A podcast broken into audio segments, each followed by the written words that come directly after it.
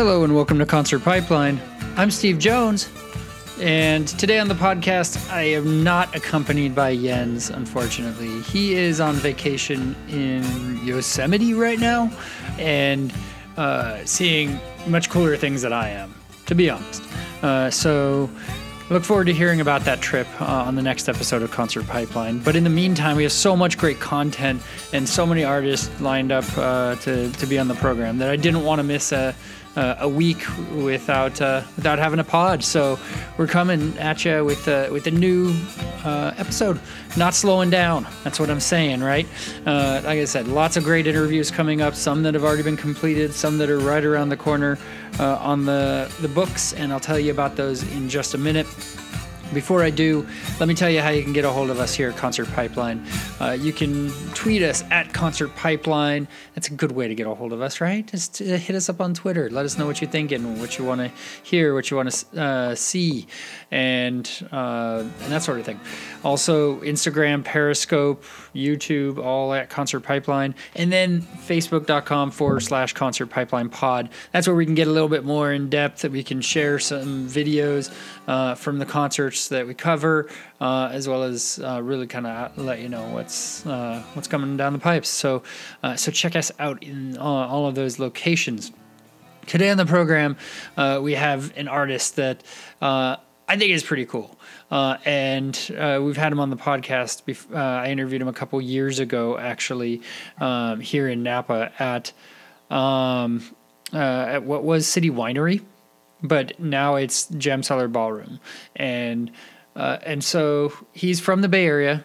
He, uh, he's from uh, Marin, California, that that area, and he plays so many shows uh, that I just can't help but uh, be inspired by how much he's getting out there and doing what he really wants, and really having fun, enjoying himself, uh, making music and and performing live, which you know such a passion for. And that's uh, a dude named Matt Jaffe. He's t- uh, 23 years old, and I, I you know I have so much respect for how uh, how much he's put himself out there. He's awesome on the guitar as well and he's been doing this since i believe he was 14 years old or, or so and uh, and has a lot uh, has built a lot of great experiences throughout which we'll get to talk to him about uh, as well in just a bit um, so get into that in just a little few minutes. Before we do, uh, you know, like to start it with the story, let you know what's been going on in my world for uh, the past week. Uh, I'll tell you, this past weekend uh, had a really great weekend. I mean, on top of um, going to see Matt Jaffe on Friday in, in town, taking the kids out to his show. Uh, you know, this weekend I got the kids in the kayak a couple of times, which was which was great um, and uh, they've they've been hesitant before in the past to get in the kayak. It's not fully their jam, and I don't want to just throw my interests on them, but I really want to impart experiences on my kids and getting them out of their bubble and not having them sit in front of the the TV uh, for hours on end on end being zombified. So so that's what I do. Um, and so I took them out on the river on uh, Saturday uh, for uh, a little ride on the river, and then uh, and then Sunday. So hot this past weekend that um, we got them up to the lake. Uh, took the kayak up. My daughter had uh, gotten this new uh, underwater. It's like a it's a GoPro type camera, but it has a, uh, a case where you can use it underwater, and she thought that was really cool. So she got it for her birthday from my dad, and uh, really dug on it. So wanted to go up to the lake and and test it out. So we took the kayak up. We paddled out to this uh, island that uh, that I like to take my kids to, and uh, you know, and, uh, and I've gone there with a girlfriend as well, and just it's just so peaceful because you just have this little spot to yourself where not really anybody goes. It's uh, three quarters of a mile out from the mainland, and, um, and so we got to paddle our way out there. And sure, there's boats and sea-doos, and people can you know get out there a lot easier, um, and uh, and sometimes they stop by, but. Uh, but really, just sitting there, having a beer or two, having packing a picnic, and uh, getting in the water, splashing around a little bit, and enjoying a great summer day. I mean, that's my happy place right there. Really, it's just it's so awesome and so enjoyable. So why wouldn't I want to share that with my kids? So I do, uh, and I did. this uh, this past weekend. We went out there and um, and hung out. Did like I said, did some splashing around, and then when we got back in the kayak to head back to to land, it was a bit wavy. I'll tell you, it was there were some waves, and uh, and I I'm fitting three people into a one man kayak, and so I have my younger son. Uh, he's in the very front. Uh, my daughter is in the middle, and then I'm at the at the back doing all the paddling while they're they're sitting there jabbing, and uh, and so they get in, and then I hop in, and and there's some waves as I'm hopping in. It's uh, it's kind of a, a little bit bumpy. Some water splashes into the kayak, and uh, and we get you know a solid layer that we're sitting in, and so I start to paddle, and then my daughter's like we should go back. We should go back, Daddy. Like there's water, you know, like get the get the water out, sort of thing. And uh, you know, and I'm like, ah, that's a pain in the ass. I don't really want to do that. I'd rather just push forward and and uh, make the best of it. So so I do, and I'm like, nah, we're not going back. And and uh, as we're moving forward, still, you know, it's still wavy and choppy. The water's really choppy and and splashing up against the kayak. And three people in one kayak, probably not the best recipe for that, um, especially being way down with some additional water. So more water splashing in uh, from from the waves, and as we as we're going along, and so my daughter is like I uh, we're gonna be okay. We're gonna be okay. We're gonna be okay. We're not gonna be okay. it's pretty funny actually, because you know that normally my son is the one who's kind of getting worked up over, um, over kind of being in the the kayak and saying things like, "I'm gonna sink, Daddy." and uh, and I'm like, no, you're not. You're fine. and and this time is my daughter, and and so she was going back and forth, and so in my head, I was partially like, you know, she right? We're gonna be okay because this way. I mean, the kayak is probably somewhere between a quarter and a third of the way full with water at the bottom. Again, a solid bottom layer. All of our stuff was, you know, soaked. There, my um, bag with our picnic and you know the blanket and everything was you know layer of water in the back of the kayak and you know we were just sitting in it and and so I'm like will we make this? I'm, I'm not I'm like I'm not turning back now. I'm not I'm not going to do it. So we we got to push forward, and so I did. We just pushed forward. But I'm like, you know, what would happen if uh, you know if it filled up more and it wouldn't be a lot of fun to have to you know abandon ship so to speak and get the kids out of the kayak. They have life vests on, uh, although side tangent they're you know when I told their mom that I was taking them up to the lake, she was giving me crap about you know about you know about if they would wear wear life jackets. She's like, "Do they wear life jackets when they go out with you?" I'm like, "Of course they do." Right? I'm not going to take the kids on the water without having life jackets on. I'm, that's just ridiculous. So, yes, they had life jackets on. They would have been fine, but I'd have to drag them or something, and then I don't know, flip the kayak back over while I'm juggling children and trying to get our stuff back in the kayak, and wouldn't have been an exciting time. So it got as about as exciting as it needed to be, uh, and made it back to to land okay in one piece. Luckily, so I told the kids, you know, don't tell your mom about this because if uh, if you do, we're not going to be able to come out again. I'm sure. So you know, not that she dictates what I, I do with them, but I would definitely get an earful uh, about it. So, uh, so that was the the weekend. Man, tried to really keep cool uh, amid the insane heat, and uh, and did all right. The other piece is my house doesn't have uh, AC because it's an old house, and I think I've talked about that before on the podcast, but man, makes those really hot days tough because I uh, I'm on the second floor and as we all know heat rises. So I uh, I was toughing it out and I was talking to my buddy Joe uh, about how rough it was the night before and uh, and I woke up at one and I was just awake for a while. Not even the kind where you you know get up and go to the bathroom and then go back to sleep like I do sometimes, but I was awake. And I was telling him about that, and he's like, use the AC unit, right? And I was, and I had one that goes in the window kind of near my bed, but my top my room is a big open room on the top floor probably like 14 foot ceilings or something. And so an ac unit in the window not going to do a lot of good. So i was like no no i haven't put it in yet. It wouldn't do a lot of good anyway. And he said no the ac unit i gave you and uh, the, the rolling unit. And i had to think for a minute and and i was like that sounds familiar like what is he talking about quick and uh, and so uh, we talked about it and he's like yeah, remember I gave you an AC, and I was like, oh, it's in my closet. Oh my gosh, you're a hero. Uh, and so uh, I I just hadn't needed it for like nine months or more, and hadn't even thought about that I had it.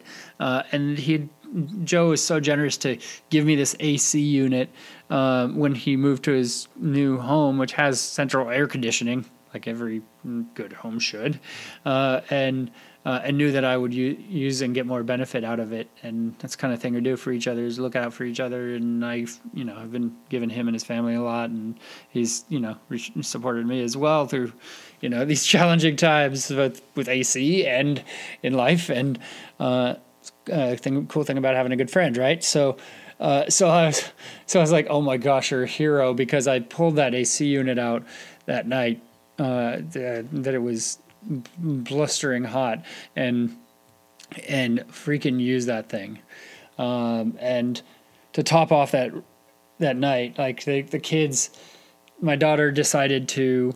Uh, it would be a great idea to, for them to switch bedrooms for the night, uh, and it was a bad idea. I'll just I'll just say that because she first she couldn't go to sleep, and my son had gone to sleep, and then I told her uh, she wanted to switch rooms, but saw that he was already asleep and twisted up in a blanket and everything, and so she went back to his room. And uh, and I told her I was like, if you're still awake in an hour, we'll talk. We'll figure something out, right? So she goes to sleep. A little while later, my son wakes up, and he's not gonna uh, go back to sleep. So he's like, um, so he needed to go back to his room because uh, he said my daughter's room was too dark. And so I put him in his bed. I have to carry my daughter out of his bed, put her back in her own bed because uh, at this point she's asleep. And then there was an issue with the sound in my son's room. He has a sound machine just for white noise, and my daughter has a an old MacBook with uh, with uh, a playlist that each song has over a, a thousand plays on it because it's it's a lullaby playlist that she's used since she was little, you know, really a little girl, and uh, and so that I had just left the computer in my son's room uh, for my daughter, but then she was in the other room, and I'd played, you know, turned that on for my son, and then that stops, and he woke up and said, you know, and was yelling up the stairs, you know, I can't hear anything, Daddy, and so so I was I go back to bed, and he wouldn't do it. So I had to go switch the sound machine and the computer after all that.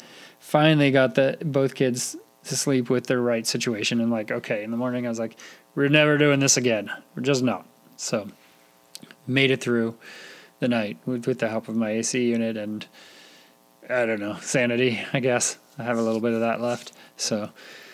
So that's the exciting stuff from my weekend. Uh, again, we'll, uh, we should hear about Jens's trip to Yosemite next week on the podcast, um, and a lot of great interviews coming up. I'll tell you a little uh, later on in the program who we got, uh, but we have some fun stuff. So uh, before all that, let's get into our main content, which, uh, like I said, is Matt Jaffe. I interviewed him a few years ago, right before he turned 21, and uh, and got to hang out with his parents at the show. Also, they go to a lot of his shows. They're really supportive, um, and talk to him about uh, you know his kind of getting started in the scene, you know, in, into music and uh, some of the cool experiences he's had. And and so this time, uh, I found you know I realized Matt Jaffe was going to be playing at Veterans Park in Napa, where they have Napa City Nights um, on Friday nights. They just get a lot of they get a couple of I think mostly local bands, uh, local is into the Bay Area at least, and probably in a bunch of Napa, you know, as well. For, they tap them in Napa scene and then go out, you know, reach out farther, and uh, and so he was playing uh, that, and so um, I shot him a text and uh, to find out um, what time he went on. To, whether, to see whether I could take the kids or not, if it was going to be at a reasonable hour, and so uh, so he said they were gonna he was gonna be on around seven. Uh, so I was like, hey, great, that works. Okay, do you want to do an interview? So I set the interview up like two hours before it happened. Matt was totally awesome to uh, take time to to chat before his set, despite it being ridiculously hot. You know that afternoon, we found a tree to sit under and uh, and chat for a bit. So we're going to listen to that uh, interview. Before we do, of course, we're going to listen to one of the songs that Matt uh, played at Veterans Park. This is a song called Hellhounds of Alcatraz. Here it is. Hi, my name's Matt Jaffe, about to play Napa City Nights, talking with Concert Pipeline here tonight.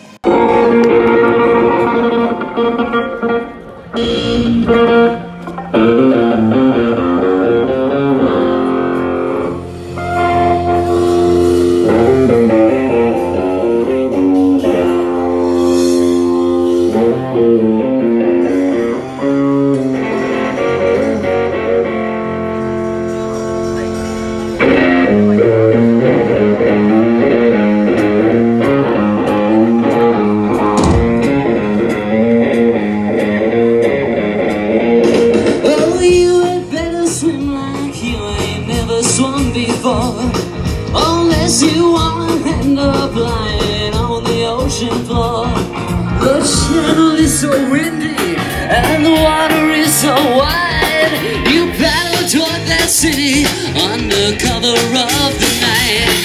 The hurricane's in motion as you're jumping from the jail. The hellhounds of Alcatraz are hot on your tail. They'll follow you through North Beach and way down to Mexico. You're never out of their reach, and it don't matter where you go.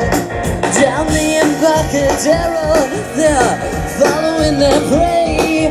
The strait is getting Judgment Day. So if you ever turn around, you know what to expect. The hellhounds of Alcatraz are dogging all your steps. I had the mission bells are ringing.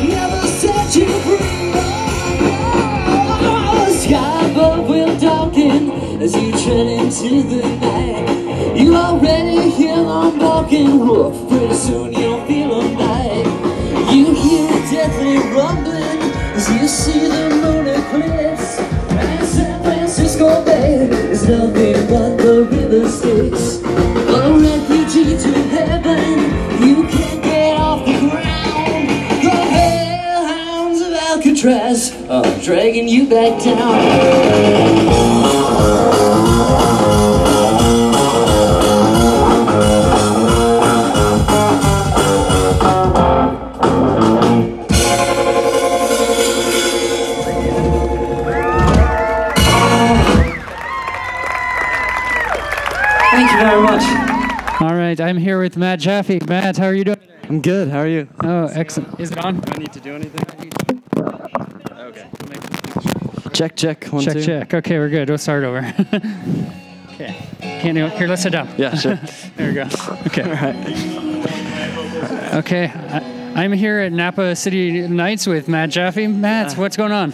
Uh, happy to be back. They they had us last year, so I guess we didn't do too bad. Yeah. How, how was last year's event? It was great. Uh, um, this place gets really packed, and I like to I like to sweat when I play a show because otherwise it feels anticlimactic. And this year and last year both, it's been really really hot. Yeah. So I don't have to you, do that You choose your work. weekend well, right? Yeah, exactly. I like looked it up yesterday. It's like, oh, 97 degrees at 8 o'clock. Yeah, Cool. but but really just for the weekend, and then it'll clear up in you know normal Bay Area fashion, right? Yeah. So, yeah. So you're from Marin, right? yeah, Mill Yeah. Valley. Yeah. So you play a lot of shows at Sweetwater. I do, yeah. Uh, having grown up there, I have been lucky to sort of be their, especially their go-to opening act for like touring acts that don't bring an opener with them. So, opened for uh, any number of sort of random bands there, but uh, John Popper, Johnny A. The Electric Flag. I'm opening for them next week. Oh, yeah? Yeah. And you played with John Popper just a couple weeks ago. Like, Yeah, yeah. So you, but you, you've known him. You've played with him a couple of times, and you toured with him. Yeah, we toured with Blues Traveler for a while. I didn't know if he'd remember me. I hoped he Yeah. would because we we did shots together. That was Uh-huh. before I stopped drinking. Uh, but uh, and he did remember me, which was super nice. Yeah. So. What inspired the stopping drinking?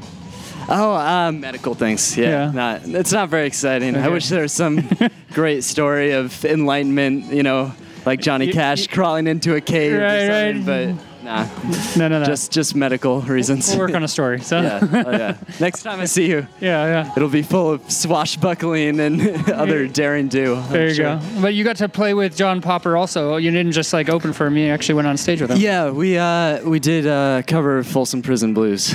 How was that? It was great. You do that on your album too. So yeah, yeah. Um, shockingly, he was like, "Oh yeah, I've never really played that song. I don't know if I'll be able to do it." Said, "You know, it's a it's a 12 bar blues. Your band has blues in the name. I think I think we'll work it out." Yeah, yeah, yeah. Does he not do? He doesn't uh, go down that road a lot, huh? I guess not. Uh, I mean. You know, truth be told, despite having blues in the name, they really are more of like a jam band. Yeah, yeah, yeah, for sure. Yeah. Yeah, I saw him with uh, his other band. Like he had, a, what, what was his other band that he had? Oh, I don't know. I don't remember the name of it, but I, I saw him, and uh, they, I mean, he is insane on the with the harmonica. It's Like, ridiculous. It's it's inhuman, really. Yeah. is what it is. yeah, yeah. So I met, him a couple of times. I saw him at Bottle Rock too. and- Yeah. yeah. So He's, he's a nice guy, big Yeah. personality. yeah, I never got to Yeah. interview him though. So Oh yeah. maybe with for sure. but, but uh, yeah. So you uh, you you play a ton of shows around the, the Bay Area. So Yeah. Um, you know. I, you know, some people think it's too much, like oversaturation, but uh, some people, uh, you know, there are different approaches. Sort of, some people try to play only once every like four months, once every six that's months. not your style. Well, I found enough gigs that like sort of pay bills that aren't like marquee events. Yeah. And, and like, as anyone who's a musician probably knows, like farmers markets and like playing in retirement homes, those pay really well, and Yeah. you don't really have to advertise them. Whereas the stuff that you advertise, Takes like more work playing at and- Great. American Music Hall or something, like you don't make anything from that. So if you can find sort of a balance between the two, uh, that's the ideal, I guess. Do they dig you in the retirement homes? Oh yeah, oh yeah. Yeah, yeah. You pull out some Oh, Folsom City Blues, oh, and they'll. Uh, yeah, my yeah. my musical tastes. Yes. What is it? Yeah, that's a recorder. This is. Is that pause button? Yeah, we're not going to use that though. You go play, okay? It's my son Atticus. yes, go play. okay. yeah. yeah. Um, you know, my musical tastes overlap a lot more with seniors than uh, people my age and younger. Like I love Hank Williams and Cole Porter and those guys. So yeah. I learned a few of those songs. They love you instantly. You know. Yeah, You have a diverse taste that you know a lot of people, like you said. I mean, you haven't even explored or don't even aren't even aware. Yeah, I, I guess just what my parents sort of had in the car when I was growing up. Uh, yeah, you know, I've, I've been thinking about it recently. Like, when I got to college, people were like, "Oh, you like you like rock music," and as strange as this may sound, like growing up, I never thought of it as rock. It Yeah. was just kind of music, like the Clash and the Beatles and the stuff. That was like, oh, like I didn't even realize this was a particular genre. It just sort of seemed like the baseline thing, you know. Yeah. So you're not as into new music as you know. Uh, I, I guess I would say no. Yeah. I, I mean, a lot of that's from lack of exploring, probably. There were plenty of bands from like 10 years ago who I was really into who have either sort of slowed down or fizzled, like uh, Franz Ferdinand, Yeah. Arc- Arcade Fire, Right.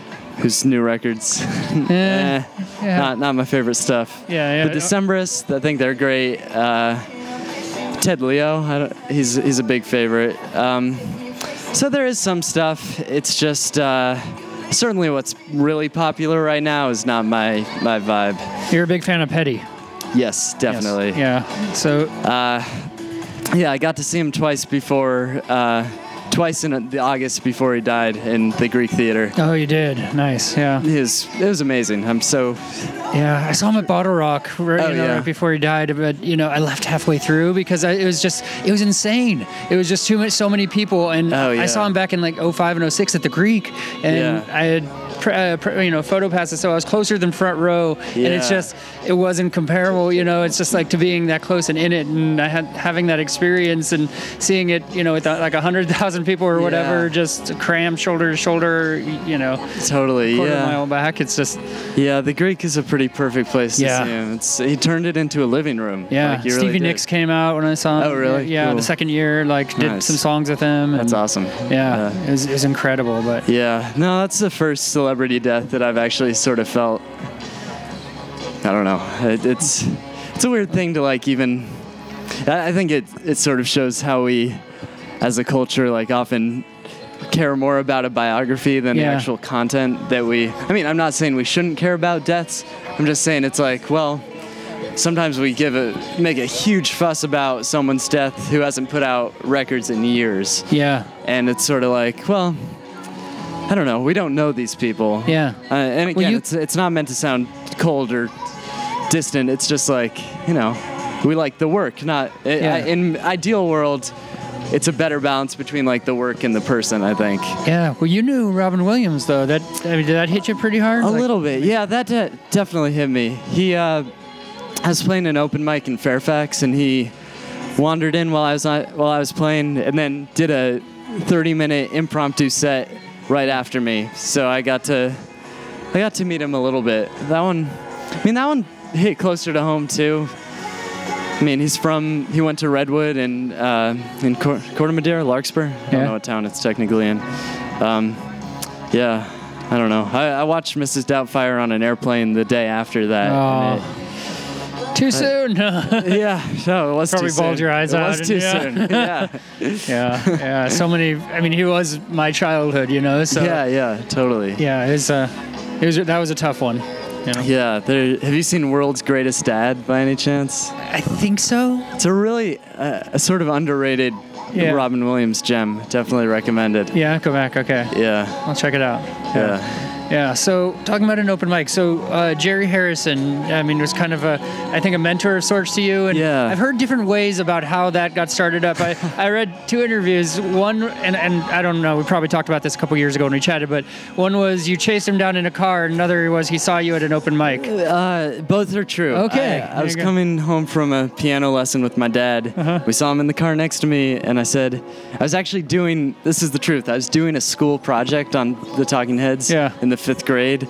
I said, we need to, inter- I need to interview him, so Yeah. let's follow him. And we did, and um, he let me interview him. It Yeah. took some. I don't think he would mind me saying that it took a little harassment to make Yeah. it happen, but uh, it did happen.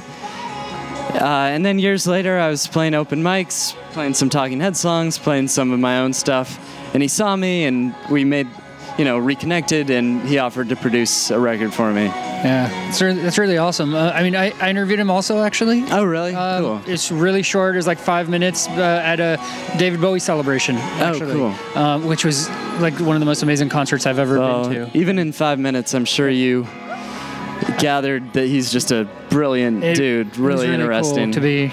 Yeah, Yeah. in, in his presence and everything. I don't think he really wanted to talk about Talking Heads, and Oh, I think yeah. that kind of shut the interview down a little bit. Yeah, I uh, think. Yeah, I think that one hurts a little. Yeah. Yeah. Yeah. Have you been able to talk to him about that, or you, you kind of just stayed? Have you been able to talk to him about that, or you just kind of? Uh, you know, well, it's just funny to hear. Like I know him now, but it's still weird to hear him say like David as a first name without Byrne attached. I'm like, Yeah, oh, yeah. so we're just talking about David Byrne as David. You know, I, uh, I another thing I don't think he'd mind me saying is that he'd love if that band got back together. Yeah. Um, I would love if they got back together. cool. So, I think, uh, yeah, I think it's probably a touchy subject for that matter, but I don't know. I, I certainly don't want to put words in his mouth. no, no, of course. Yeah. So, uh, so tell me a little bit about your newest album, California is Burning. How that came about? I know you recorded in like five days, right? Yeah, um, yeah. Was, I was really into bands like LA punk bands like X and the Blasters and uh, uh, Social Distortion groups that sound like really. I mean, those are all very different bands, but all had a, a similar energy and sort of like abandon. And I wanted to do something that paid tribute to uh, the subject matter, but also the musical style, sort of free and. Uh, very like live in the studio feeling.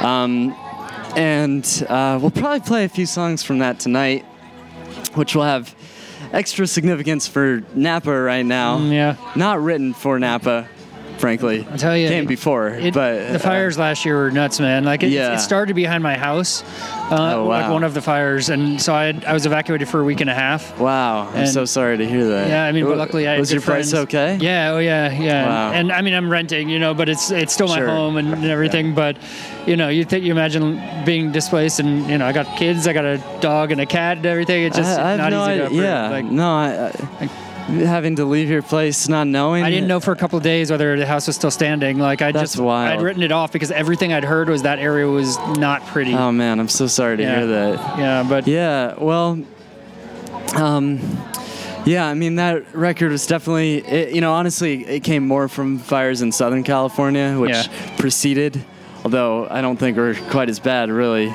Um, not, not that such things can be really quantified, but yeah, um, yeah, I- you know, I, I was drawing a lot from songwriters who uh, were sort of embracing California as like a place where really good rock and roll can come from. I think traditionally it's been sort of like it was always like London, New York, like. f- You know, LA was kind of like, uh, does does like really good rock and roll come from there? So people like John Doe from X and Dave Alvin from the Blasters, you know, Tom Petty to some extent embraced California as his home. Although, as a writer, I think I still think of him as like a Southern writer more. Um, so I was trying to sort of embrace that lineage a little and make a, a, a concept record. And, you know, since this is just audio, let it be known I'm definitely doing Air- heavy air air, quotes, quotes yeah. on concept record. Uh, but about about this place, about, you know, where I come from. Yeah, and um, and so. Was there a rush to finish it really quickly? Like, uh, did you have a certain amount of Um, time in the studio, or was that I think? I, I think I just didn't. Uh, a lot of it was just scheduling and Yeah. finance and kind of dictated by constraints. But we were also doing it to analog tape, Mm. which was another inherent constraint of the project.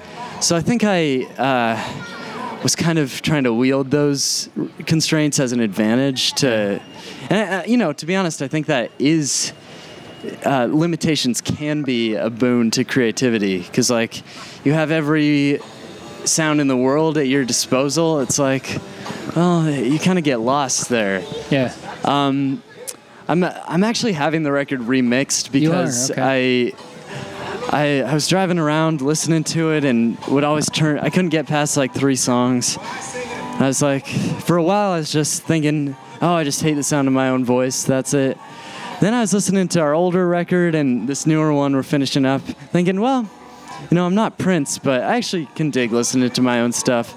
So, and I remembered that I actually loved how it sounded in the studio. So I went back and listened to some of the raw tracks and realized that it sort of got lost in the post production. So I'm going back and really loving the results. I think it's it, it sounds like a different session now, and I'm really pleased with that. And so when you remix it and, and do that, do you like replace it on iTunes and everything? Yeah, or, yeah, yeah, yeah, Get yeah. rid of the old one. Yeah, I wish I had a way to like send a new copy to everyone who's bought one, Right. but I'm not. I'm not Go go door to door and. Uh, Yeah. Have you ever bought this record? Hey, remember when you? Yeah, I, I think it could be a little bit better. Uh, It- to be to be honest, it can be a lot better. If I did only a couple songs at first to see if I was just being crazy, Yeah. and it, it can be a lot better. So I'm not. Uh, I don't think I'm nuts. not not not that much of a perfectionist. You No, somewhere in it's between. still far from perfect, but it's a lot better. yeah. So tell me about this new album that you're.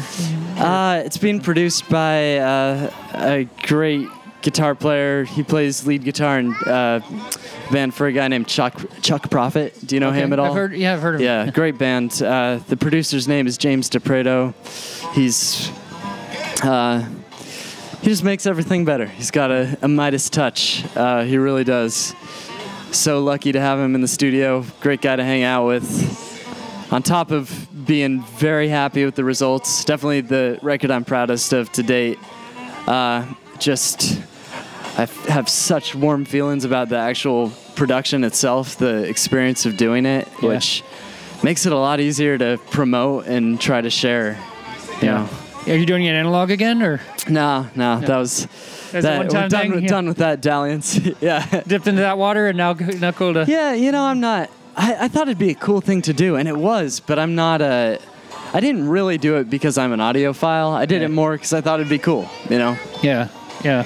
Yeah. Okay, so tell me a little bit about what we got. What, you got planned for tonight? Are you doing any Uh, covers? Any? You know, I think we're gonna keep it all original tonight. Yeah. Um, yeah. Uh, got a great new rhythm section. I've played with a little bit. I've I've kind of had a, a more revolving cast behind me lately, which just makes things easier, honestly. yeah. Um, and uh, yeah, I don't know. We're we're excited. People were great last year. so. Yeah, yeah, but you've been to Yeah. Napa a bunch of other times. I mean, uh, Yeah, uh, when was the last? Uh, I've done Silo's a bunch of times. yeah. Um, you done Blue Note?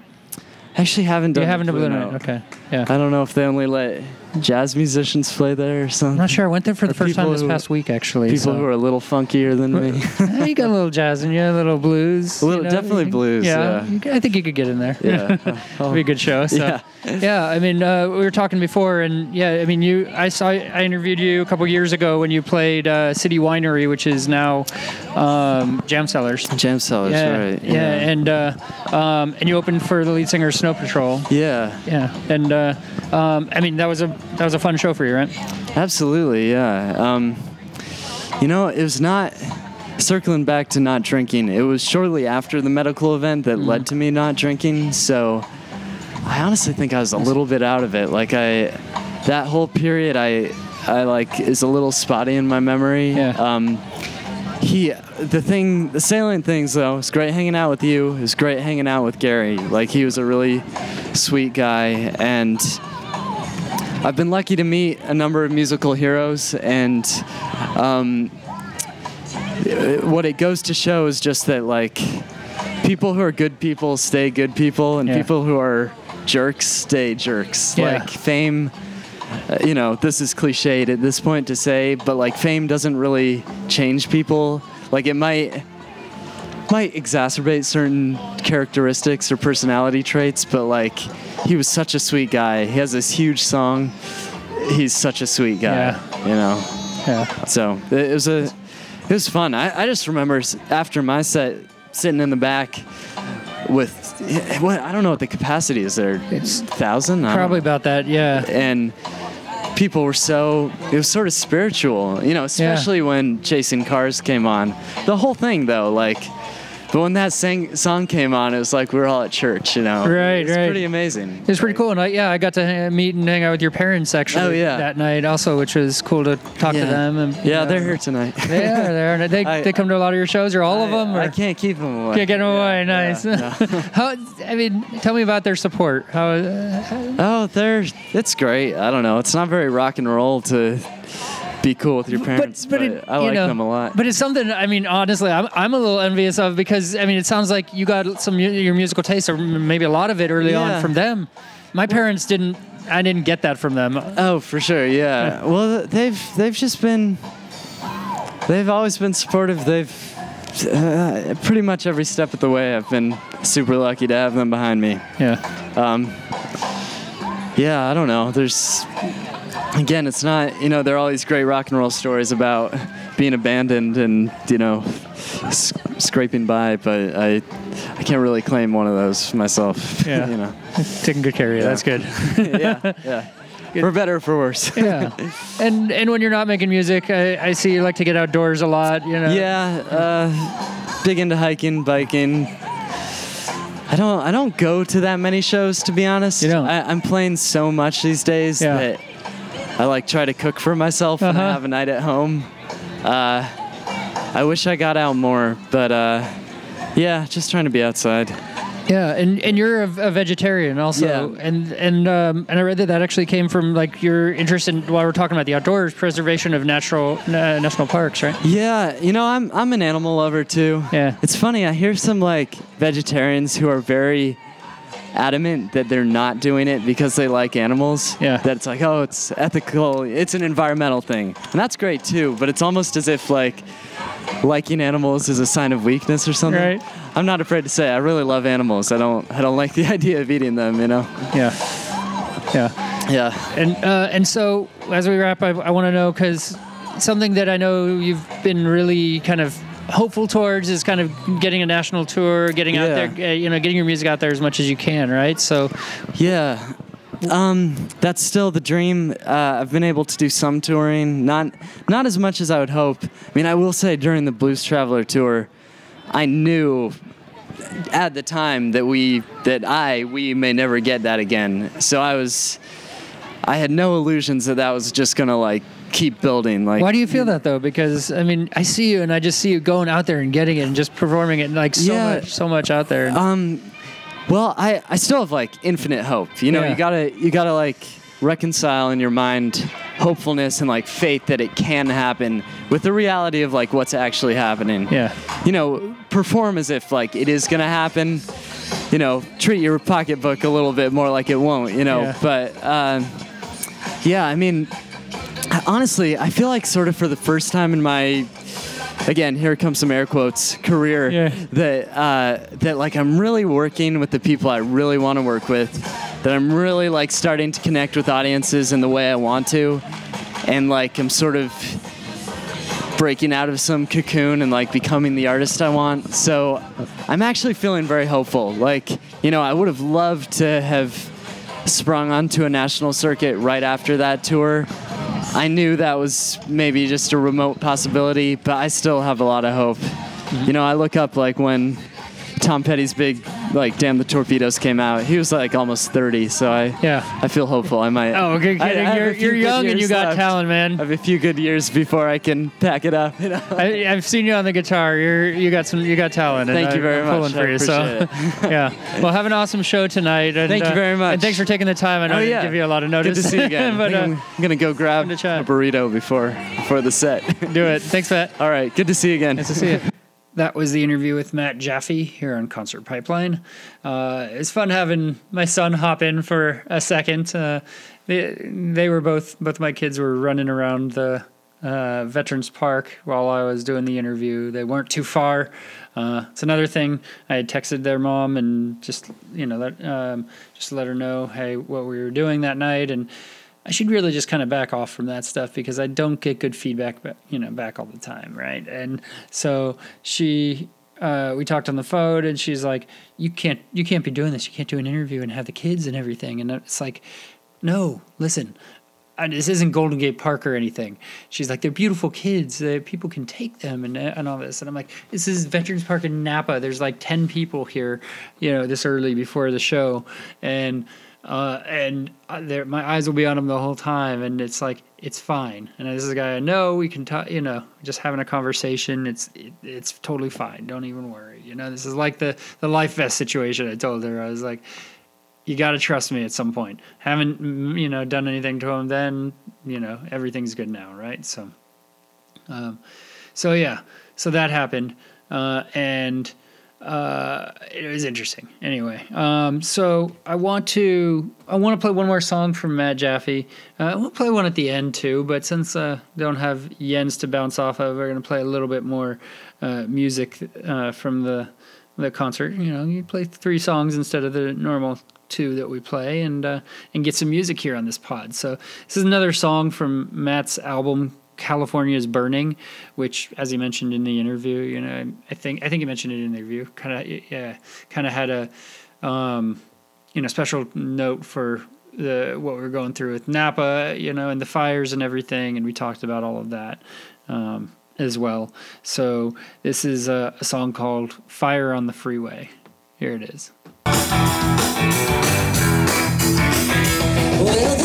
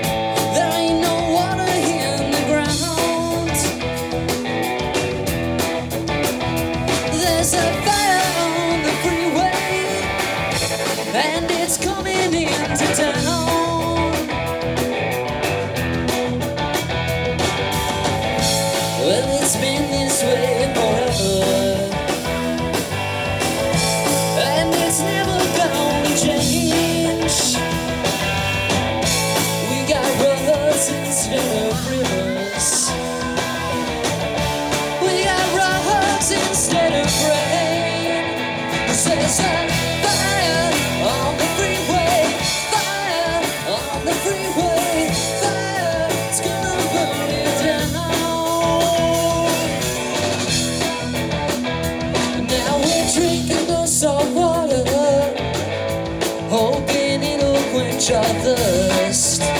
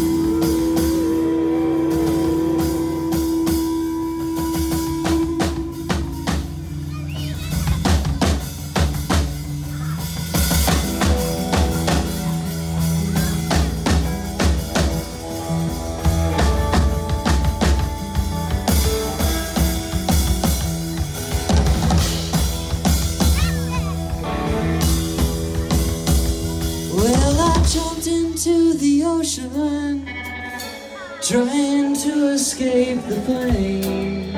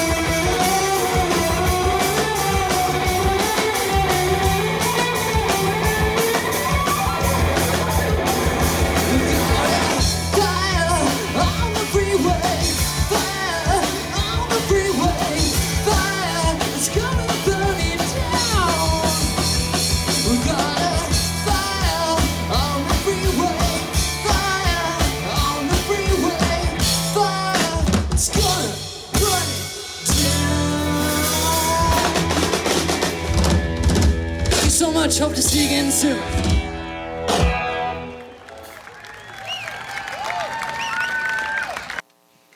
All right, we are getting to the part in the podcast where uh, we are going to have some fun and talk about some music news.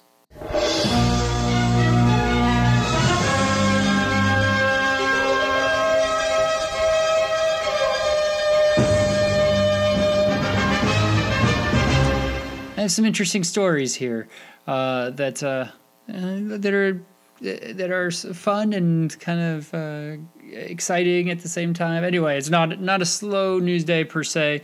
I got a I got a couple of stories I'm excited to to share. So the first is about a band that's uh, getting back together to uh, to record a new album. Uh, maybe play some shows as well. It's a little band called the Kinks, and for those of you that don't know, uh, they uh, they they formed in 1963 and are inducted into the Rock and Roll Hall of Fame in 1990. Their last album was 14 years ago, uh, To the Bone, and the Davies brothers haven't performed together since 1996. Um, and so they've they've kind of uh, they've um, and frontman Ray Davies has confirmed the news, saying that the band may p- even play some live shows. Uh, although he, he seems hopeful about the reunion, uh, I think it's kind of an appropriate time to do it. He told the Telegraph.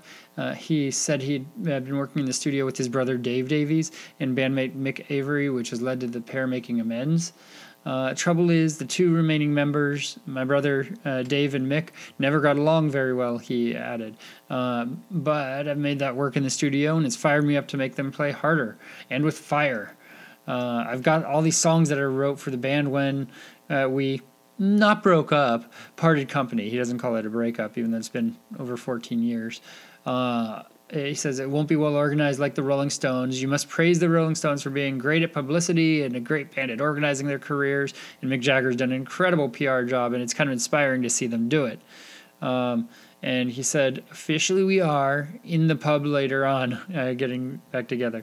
Uh, and so they didn't compl- confirm plans for a live tour. He said uh, the the Kinks will probably be playing the local bar, uh, and uh, so unfortunately, earlier this year, the band's former bassist Jim Rodford passed away at age seventy six, uh, and I, who knows if that may have something to do with the band getting back together and kind of realizing that you know time is limited.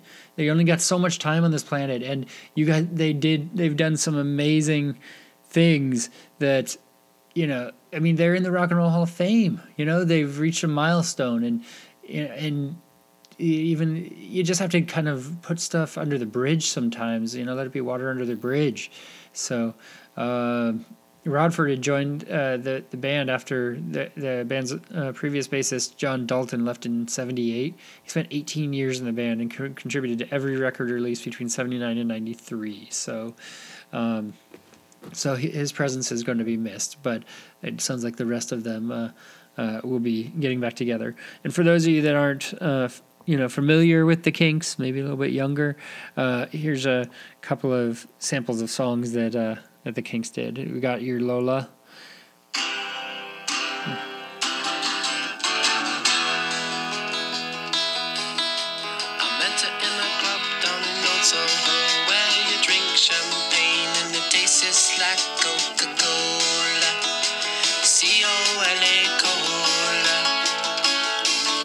Got that one, which uh, Weird Al parodied uh, with Yoda, uh, which probably even bigger than than, than Lola, uh, to to be honest. But uh, I mean, it's it's an awesome song. Of course, you got you really got me.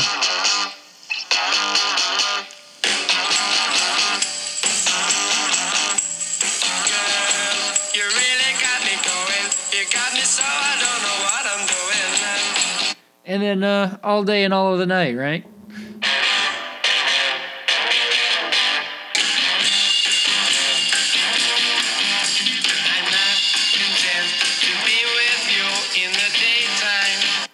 I mean, so they have these songs that are infamous and have been have been around forever, of course, and you don't even need to wait for a chorus to know the song. You know this song from the beginning, right? And so Kinks are getting back together. Hopefully, the new album is good, and uh, and they're able to kind of make amends in the studio to to put out some good new music. It's uh it's pretty exciting. Um, so also exciting. Uh, the Gees' Barry Gibb officially was knighted by Prince Charles. Uh, he's the last surviving me- uh, member of the Gees, and he can now officially be called Sir Barry. Uh, so um, on Tuesday, seven-year-old, one-year-old music legend was officially knighted by Prince Charles at Buckingham Palace.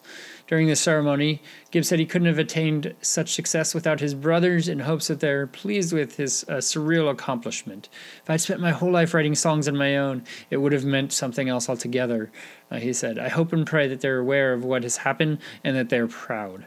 Uh, when asked about the musical pedigree of his family, he noted that much of the Bee Gees' fame came as a result of pure perseverance. I think being relentless had a lot to do with it when you're a kid and you make up your mind to do something, uh, you have uh, got to have failure with a lot of success, and I think that's what's keep you uh, what keeps you grounded. So they had a lot of massive hits, including Night Fever, Staying Alive, How Deep Is Your Love, and Tragedy, and uh, they're currently one of the world's best-selling acts. In 2016, Sir Barry released In the Now, uh, his first solo album in over 30 years, and uh, and his brother Maurice Gibb passed away in 2003 from complications stemming from a surgery to correct an intestinal block. So, and then Robin Gibb died in 2012 from cancer. So, uh, so it looks like uh, Barry's the last remaining member, and, uh, and he was knighted. So he's in an elite group there now. So, congratulations, Barry.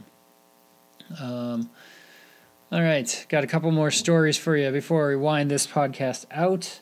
Uh, first off is Morrissey. Um, he, uh, protesters are going to throw a party outside of Morrissey's Manchester concert. Um, and I, I, guess his uh, alignment with anti-immigration politics and the far right inspired uh, the all-day event. Um, and so he's uh, he's been on a tear lately, dropping comment after problematic comment on issues of sexual assault, political assassination, and even Hitler. Um, he's also discussed his support of the extremist right wing uh, for Britain Party, headed by anti Islam activist Anne Marie Waters.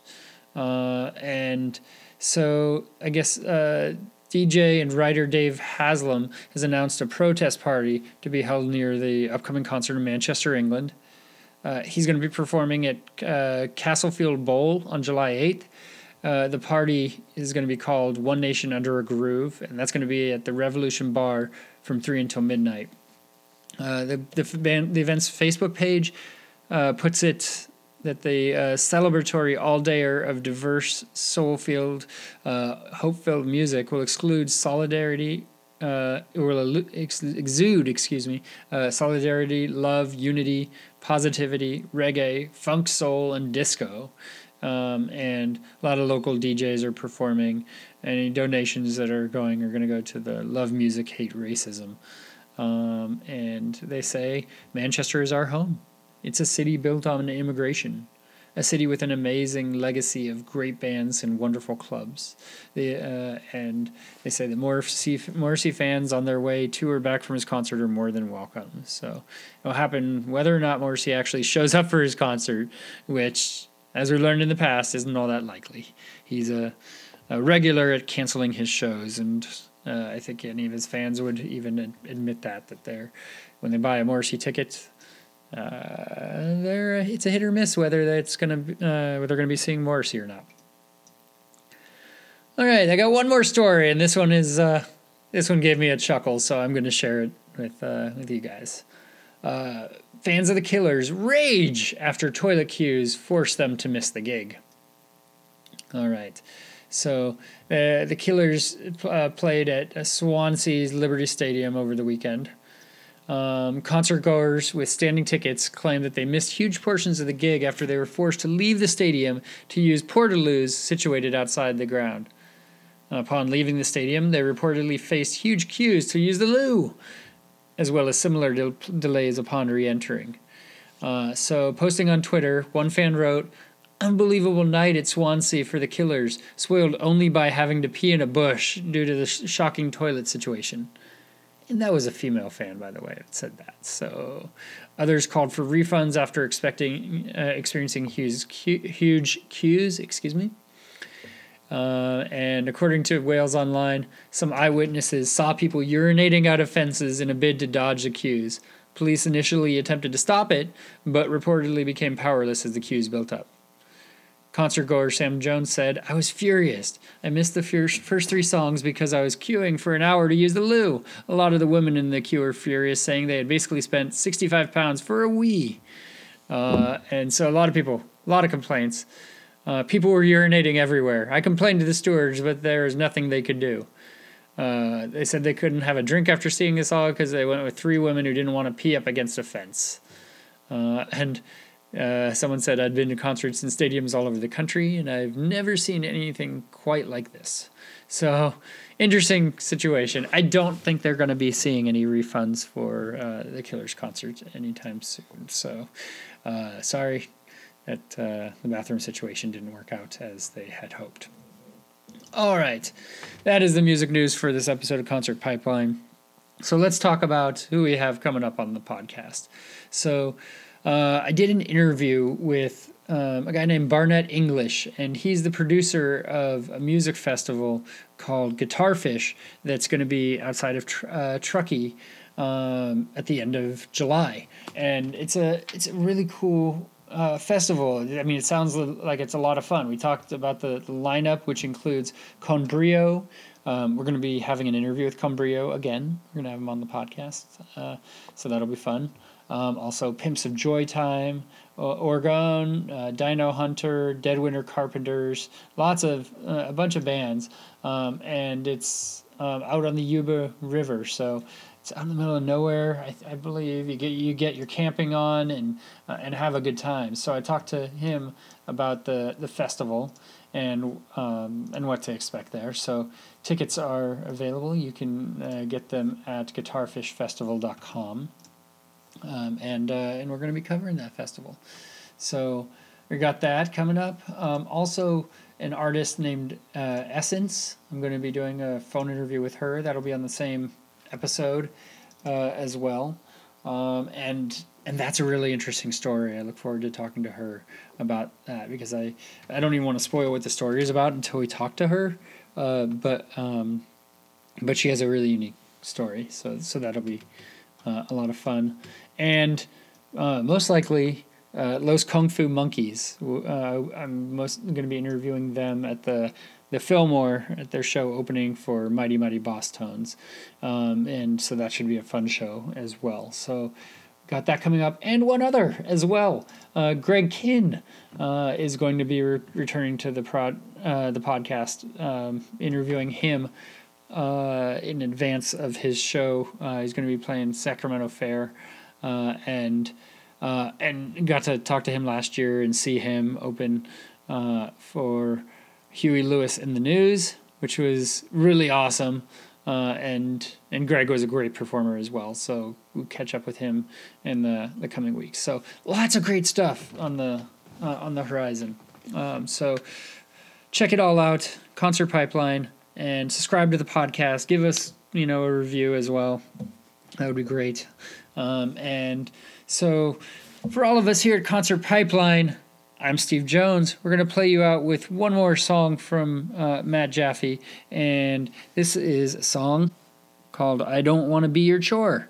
Here it is. This is a song called Chore. Here it is. We'll catch you next time.